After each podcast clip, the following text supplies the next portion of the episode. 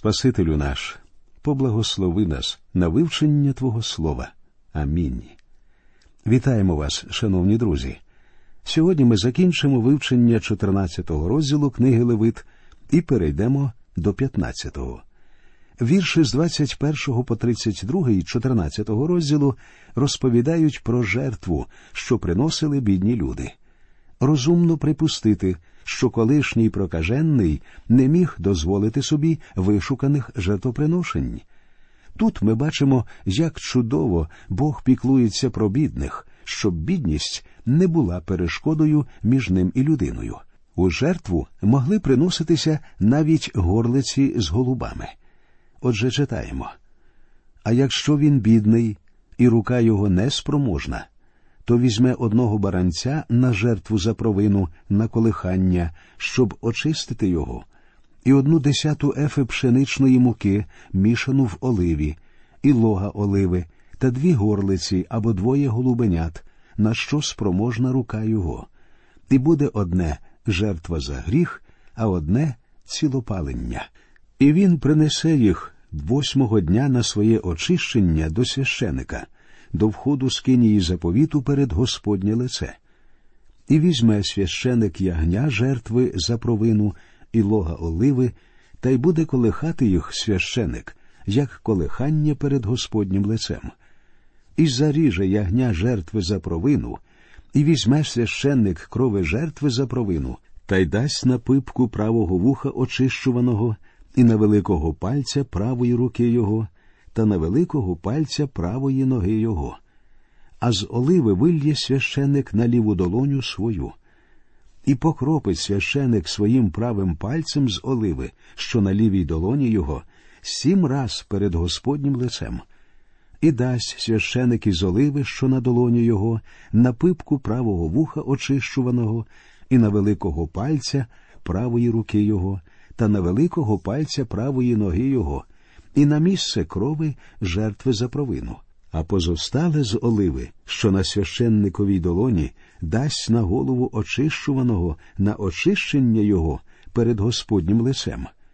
І він спорядить одну з горлиць або з голубенят із того, на що спроможна рука його одне жертва за гріх, а одне цілопалення понад жертву хлібну і очистить священик очищуваного перед Господнім лицем. Оце закон про того, що в ньому хвороба прокази, що рука його неспроможна при очищенні його. Тепер давайте прочитаємо про порядок очищення будинку, у якому виявилася проказа. І Господь промовляв до Моїсея й до Аарона, говорячи коли ви ввійдете до ханаанського краю, що я даю вам на володіння, і наведу хворобу прокази на доми краю вашого володіння, то прийде той, що його той дім, та й скаже священикові, говорячи ніби зараза показалася мені в домі, і накаже священик, і опорожнять той дім, поки прийде священик, щоб оглянути заразу, щоб не стало нечистим усе, що в домі, а потому ввійде священик, щоб оглянути той дім. Повинен зізнатися, я не розумію, що означає знайти проказу на будинку. Важко сказати, що тут мається на увазі. Можливо, це була якась деревна цвіль або гниття, що уражало матеріал, з якого був побудований будинок. Священик оглядав будинок у пошуках зеленкуватих або червонуватих плям, потім оглядав його ще раз через сім днів, щоб побачити, чи не поширюється ця проказа. Духовний зміст полягає в тому, що всі ми живемо в старому будинку, яким є наше тіло. Ми також живемо у світі, що вражений гріхом. Старий будинок, у якому ми живемо, повний прокази. Обрядове очищення будинку розділялося на три етапи. Спочатку з будинку виносили меблі і веселяли мешканців. Священик оглядав будинок і замикав його на сім днів, після чого проводив наступний огляд. Якщо він знаходив сліди прокази, то наказував зішкребти штукатурку з ураженого місця і виламати уражені камені. Читаємо далі. А якщо вернеться та зараза і кинеться в домі по витягненні того каміння, і по вишкребанні того дому, і по обтинкуванні, то війде священик і огляне. А ось поширилася та зараза в тім домі. Проказа злослива вона в тім домі, нечистий він, і розвалить той дім, і каміння його, і дерево його, і весь тинк дому, і винесе поза місто до нечистого місця.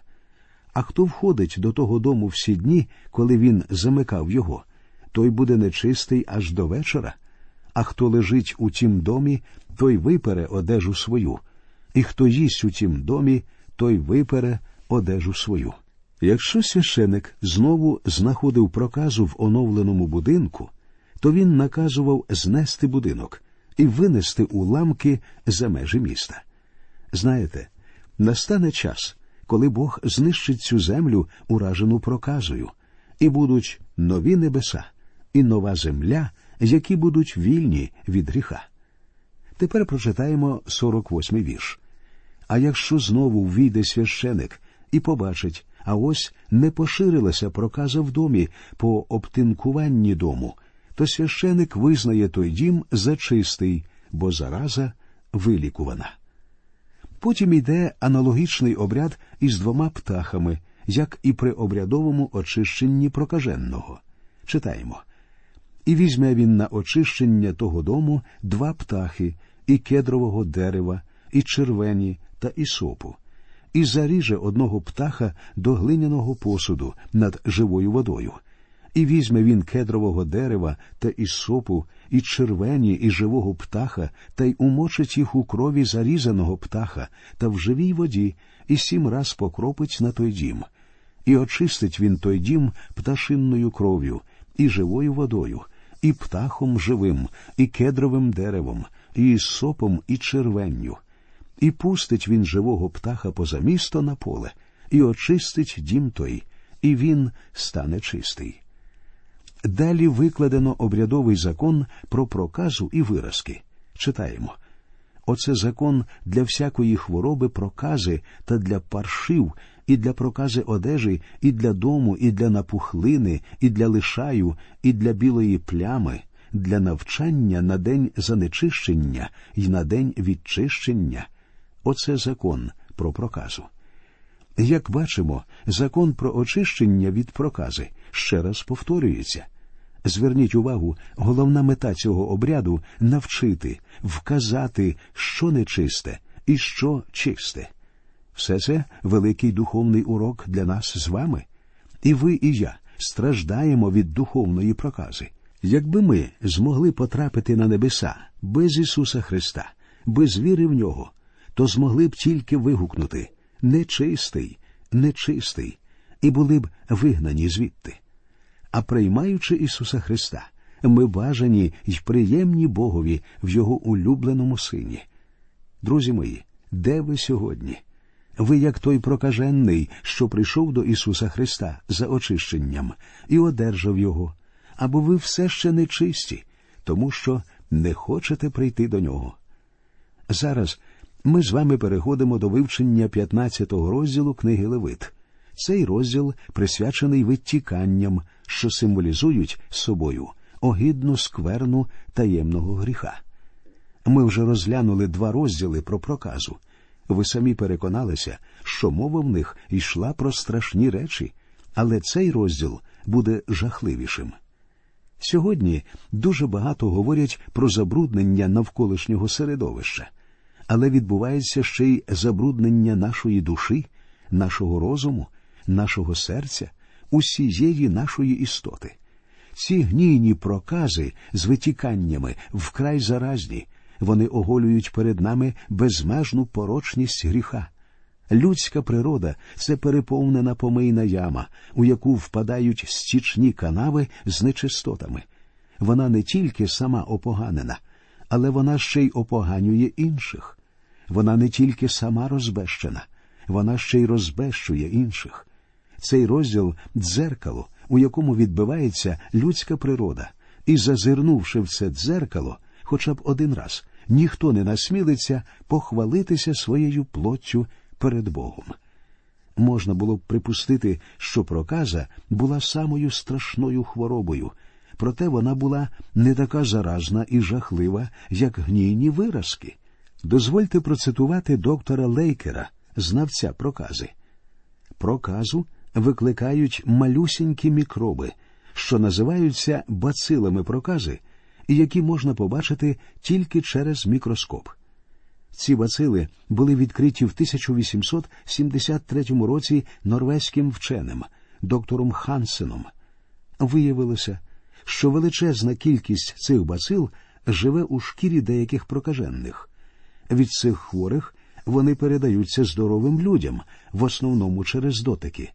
Потім вони проникають під шкіру через ранки, порізи, садна, і от там вони вже живуть і розмножуються. Тільки хворі, у шкірі яких уже живе багато бацил, можуть бути переносниками хвороби. У багатьох хворих бацили в шкірі не затримуються, тому вони і не переносять проказу. Часті ванни, прання одягу, прибирання у всьому будинку допомагають захиститися від прокази, тому що багато бацил просто змиваються водою з милом ще до того, як вони встигають проникнути в шкіру людини. Найважливіше уникнути безпосереднього контакту з інфікованими хворими. Справа полягає в тому, що бацили не переносяться повітрям або комахами. Доказів того, що проказа поширюється якимось шляхом, відмінним від безпосереднього контакту, немає. Хоча, можливо, такі випадки і зустрічалися. Можна носити одяг хворого, спати в його ліжку, працювати його інструментами і таке інше, без усякого ризику заразитися, але лише у випадку, якщо всі ці предмети були вимиті або випрані в гарячій воді з милом і полежали не менш 24 години на сонці. Можна без побоювання відвідувати хворого, навіть потиснути йому руку, але після цього свої руки треба ретельно вимити. Таким чином, якщо дотримуватись всіх цих запобіжних заходів, ніяких підстав боятися прокази немає. Проказа це хвороба, яку не можна довго приховувати. Вона повільно розвивається, та однак рано чи пізно все рівно виявляється. А витікання можна тримати в таємниці все життя. Ці два захворювання символізують думки людини, сховане життя його розуму з одного боку, і гріх, вчинений відкрито з іншого боку. Ось як говориться про це в писанні п'ятий вірш шостого розділу книги буття.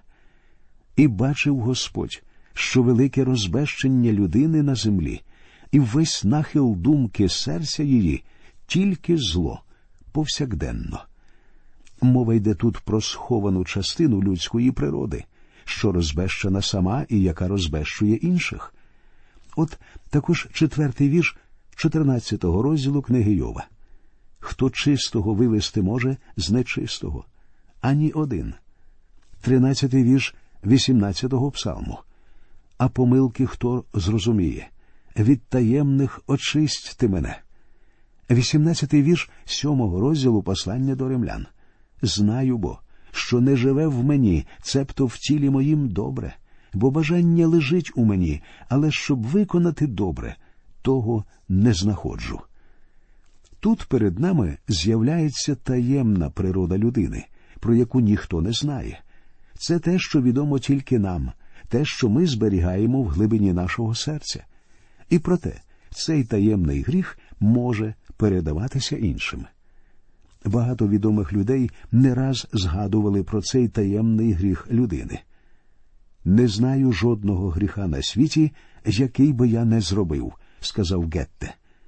Кожний знає про себе таке, про що він ніколи не зважиться розповісти навіть своїм самим близьким друзям, сказав доктор Семюел Джонсон. Не знаю, що в серці негідника, знаю лише, що є в серці доброчесної людини, і це жахливо, сказав граф Мейстер. Зверніться до свого серця, постукайте до нього і запитайте, що йому відомо, говорив Шекспір. Чому ж ніхто не визнається у своїх вадах? Це тому, що ніхто не відмовився від них.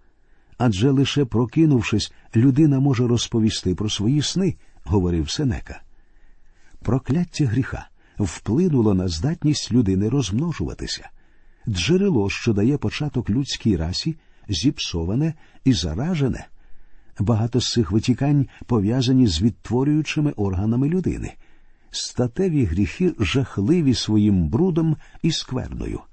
Цар Давид вигукував, звертаючись до Бога в 9 і 12 віршах 50-го псалма. Очисти із сопом мене, і буду я чистий. Обмийте мене, і я стану біліший від снігу. Серце чисте створи мені, Боже, і тривалого духа в моєму нутрі віднови. Сьогодні багато говорять про нову мораль. Цікаво, однак, що з цією новою мораллю люди хворіють всіма тими ж старими хворобами. Адже сьогодні венеричні захворювання поширюються з небаченою швидкістю. Вони сягають розмірів епідемії і у нас, і в інших країнах. Саме так поводиться гріх, що позбавляє людину радості спасіння. Може здатися дивним, що Бог настільки докладно зупиняється на цьому предметі. Але в цьому розділі він малює всеосяжну і повну картину суцільної порочності гріха. Тут необхідно згадати слова апостола Павла, сказані в четвертому вірші 15-го розділу послання до римлян. А все, що давніше написане нам на науку, щоб терпінням і потіхою списання ми мали надію. Тепер, друзі, давайте розглянемо структуру 15-го розділу книги Левит, у якому мова йде про очищення від витікань. Вірші з 1 по 18 розповідають про витікання у чоловіків. Вірші з 19 по 30 розповідають про витікання у жінок.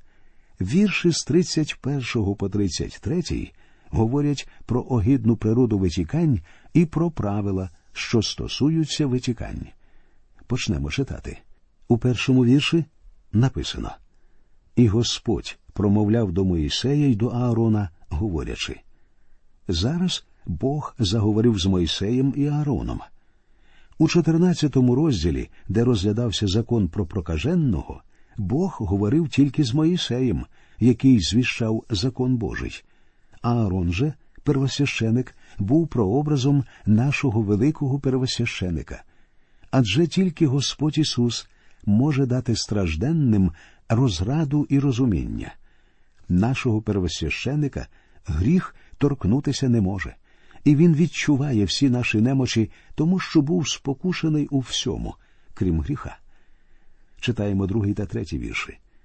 Промовляйте до Ізраїлевих синів і скажіть їм кожен чоловік, коли з його тіла тектиме тече його, нечистий він, а це буде про нечистість його втече його, коли тіло його випускає течу свою, або коли в тілі його задержалась теча його, воно нечистість його. Мова цих віршів дуже проста і відверта. Вона жваво малює картину людської природи, наскільки вона огидна, відштовхуюча, противна, нечиста, нестерпна, скверна і опоганює все навколо. Гній гріха витікає з людського серця. Він усюди, навколо нас, всередині нас. Спілкуючись один з одним, ми обов'язково заражаємо один одного скверною гріха, оскільки людська природа не тільки сама опоганена і заражена, але ще й заражає все навколо себе. Ми впливаємо один на одного. Я живу в вас, а ви живете в мені, і по-іншому ніяк не виходить. Знаєте ви про це чи ні? Хочете ви того чи ні, але ви проповідник. Ви проповідуєте усім своїм життям, ви проповідуєте людям, ви постійно на когось впливаєте. Послухайте слова Господа Ісуса Христа з 15 розділу Євангелії від Матфія, вірші з 18 по 20. Що ж виходить із уст, те походить із серця, і воно опоганює людину.